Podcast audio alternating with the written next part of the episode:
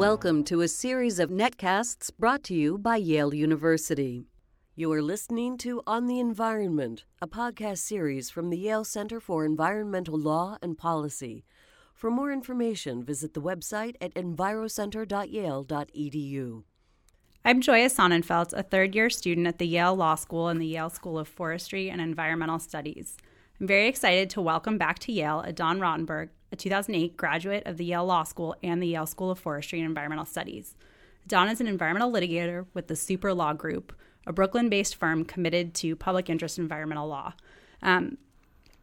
First question I have for you is, most people, when they think about law jobs, think in three buckets: nonprofit, government, and private. Can you talk a little bit about where your firm fits into that, or whether it doesn't? No, sure. Yeah, we really do fit into the private bucket. I mean, we are a private law firm. We're just a law firm. We're lawyers.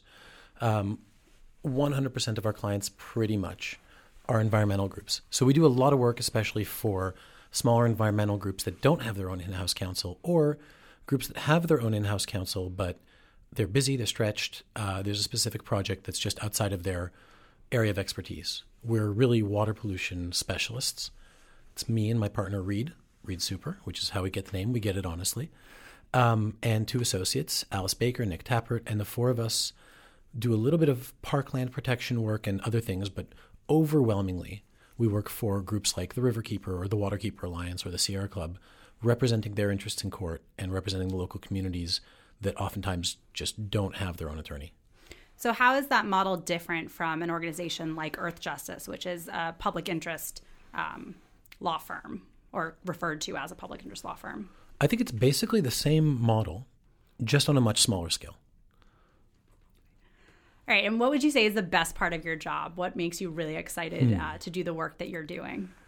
Tough one. There's a lot of good points. Probably the best part is actually working, because we're not Earth Justice in some ways, we work on a really small scale sometimes.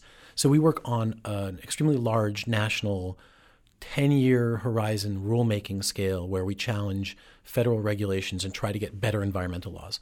But we also work on really tiny cases that involve one community and one river and one polluter.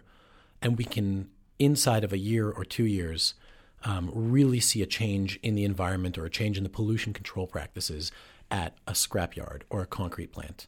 And that is deeply satisfying. I mean, I live in Brooklyn, and I do a lot of my cases around the Gowanus Canal and Newtown Creek, and I take my kids down there to walk on the weekends, and it's wonderful to walk past a place and say, you see that wall? You see how it's much cleaner now than it used to be? Like, we did that together, which involved some degree of cooperation. Did you always know you wanted to be an environmental lawyer? No, not at all. I stumbled into this through love, basically. I really, really wanted to do something that would contribute to a better understanding of how we measure and manage the environment and how we think about our impact on the environment and incorporate that into how we produce, how we consume, how we organize industrial systems. And then along the way, I fell in love with a woman, followed her around from one school to another, and pretty much ended up being a lawyer because I hadn't taken the proper technical training to actually go do the engineering and the sort of other hard sciences that are necessary to do the kind of work I'd originally thought of. And then I discovered that, A, law schools will take me, even though the hard sciences guys won't, and they have law schools everywhere my future wife is going. It just worked out perfectly. Let's talk a little bit about that training that you did end up getting. So as we already mentioned, you have a JD from Yale Law School and also a master's from the School of Forestry and Environmental Studies. What do you think is the study or the experience that you had during your time at Yale that has most prepared you for the work that you're doing today? What things do you think were the most important experiences that you pursued? Well, the answer is a little sad. Hands down, as an environmental lawyer who's trying to clean up water pollution problems, the number one and most important thing I do is administrative law. And so that is, the law of agencies, the law of how you interact with large bureaucracies and how they make rules, and then how they do things like issuing permits, which are profoundly important and are how most Americans actually interact with the legal system. And the reason I say it's unfortunate is because administrative law involves a lot of procedure and a lot of discussion about the process of how we make rules, when all we really kind of want to be doing is fixing these problems. Still, there's no getting away from it. The quality of your writing and your ability to understand administrative law are sort of the two hallmarks of what we do. Are there any classes or experiences that you wish that you had pursued while you were at Yale, either in the law school or at the forestry school? There are dozens. I did everything I could get my hands on. I took stats. I took organic pollutants in the environment with Shimmy Anisfeld. I took energy systems analysis. And I tried to take a GIS course and couldn't quite squeeze it in. Everything has turned out to be useful in one form or another because I work at this intersection of law and policy for very small environmental groups who don't have their own experts. So a lot of the times I'm working on cases where I really wish I had an engineer. I really wish I had a hydrologist or a geologist to help me. But I have to piece through the record as well as I can until we can afford to hire one of those people. If I could go back now and retool a little bit, I would spend more time doing GIS and probably a little bit less time doing the statistical analysis. But the number of hard skills that turn up useful in an environmental practice, is like there's no limit to it. There's absolutely no limit to it. I always wish I could do more hard skills. In addition to the hard skills that you were just mentioning, we previously talked about how there are actually areas of the law that you didn't anticipate would touch on your environmental practice, such as bankruptcy. Could you talk a little bit about why you think bankruptcy law is something that aspiring environmental lawyers should take some time to learn about? Sure. And it's not just bankruptcy. It's you name it. Everything that's open to you in law school is, if it's fun, if it's fascinating, just do it. And there will be a way it feeds in later. But, you know, if you're dealing with environmental problems, particularly pollution control problems, then you're usually dealing with legacy pollution at some level. There's some contamination that's happened in the past. Somebody is responsible for it. And the question of who's going to end up cleaning it up has a lot to do with bankruptcy law. People who, businesses that go out of business and into bankruptcy are actually shielded from their environmental liabilities if they weren't tagged with those responsibilities before they went into bankruptcy. So they emerge clean, and then it's someone else's problem.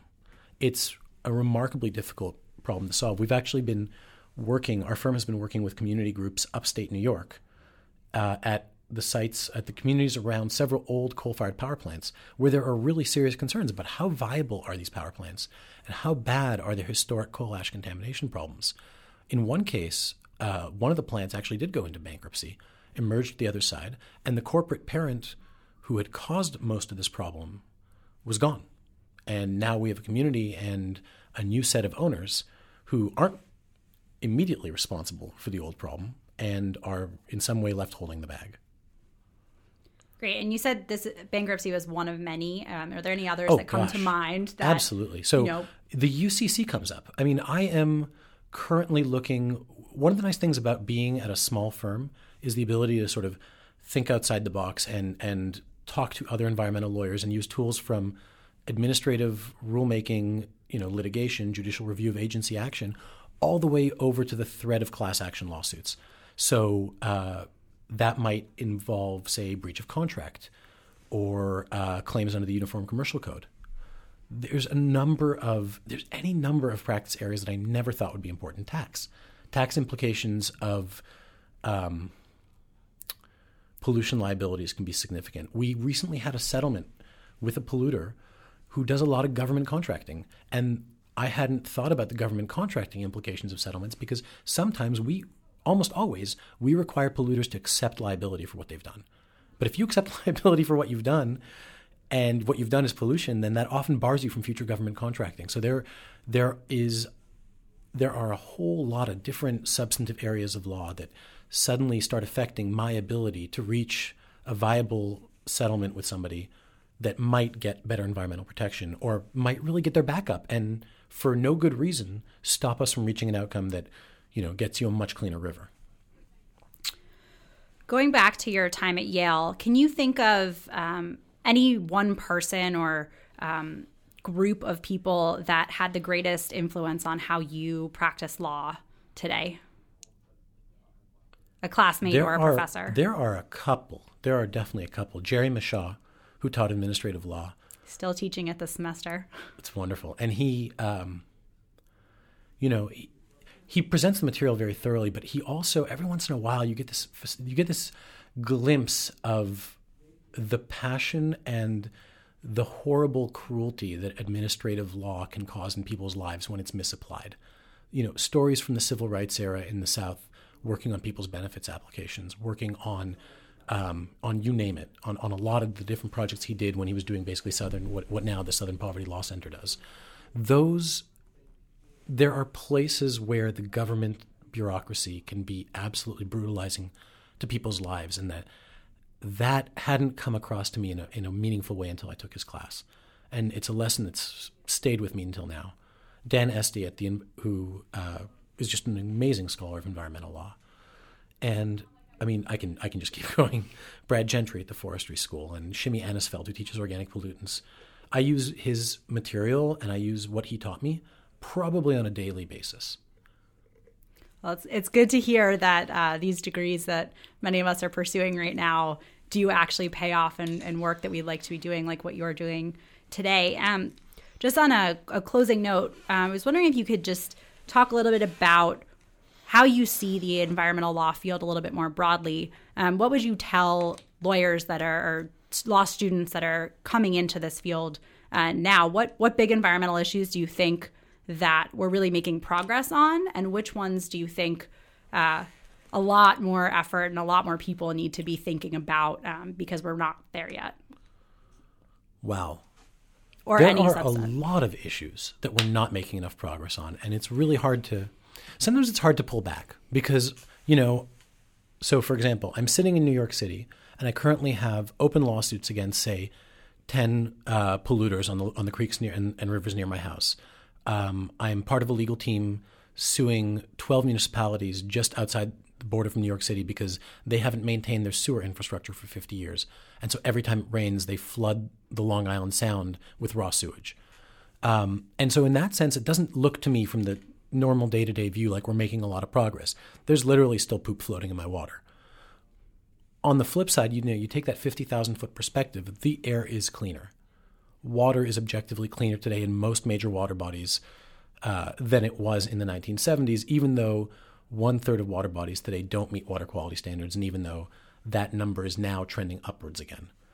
The water bodies that don't meet standards are a lot closer. A lot of them are a lot closer to meeting standards than they were, even though there are a lot of new ones that don't. So it's really hard to say that we haven't made progress in those areas, but I can tell you that at the ground level, there are a lot of challenges that have slipped through the cracks. There are a lot of problems that should have been solved in the 1970s and 1980s. We've had the tools on the books to handle things like polluters who just don't have permits and don't put in place basic controls. They don't sweep industrial sites. They don't monitor the discharge from their plant even once a year. That's easy stuff. That's cookie cutter stuff. That's really low hanging fruit. But I still find myself bringing a lot of lawsuits against scrapyards and marinas and concrete plants that have just never had environmental permits. And the cost of cleaning up for them is really low because they haven't been doing anything so far. The first steps are really cheap and really easy. We could have fixed that 30 years ago, but it flies under the government's radar because although all of these sites together are a massive contribution to stormwater or other water pollution problems in the United States, individually they're just too small for the government to deal with. You only have so many resources, and with congressional and gubernatorial budget cuts, it becomes really problematic, and it leaves a gap for citizens.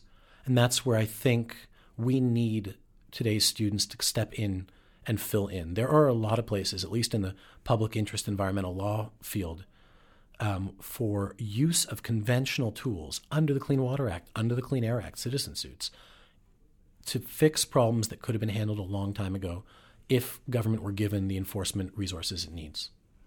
All right. On that note, thank you so much for joining us today in the studio, and we really are glad to have you back at Yale. It's a pleasure to be here.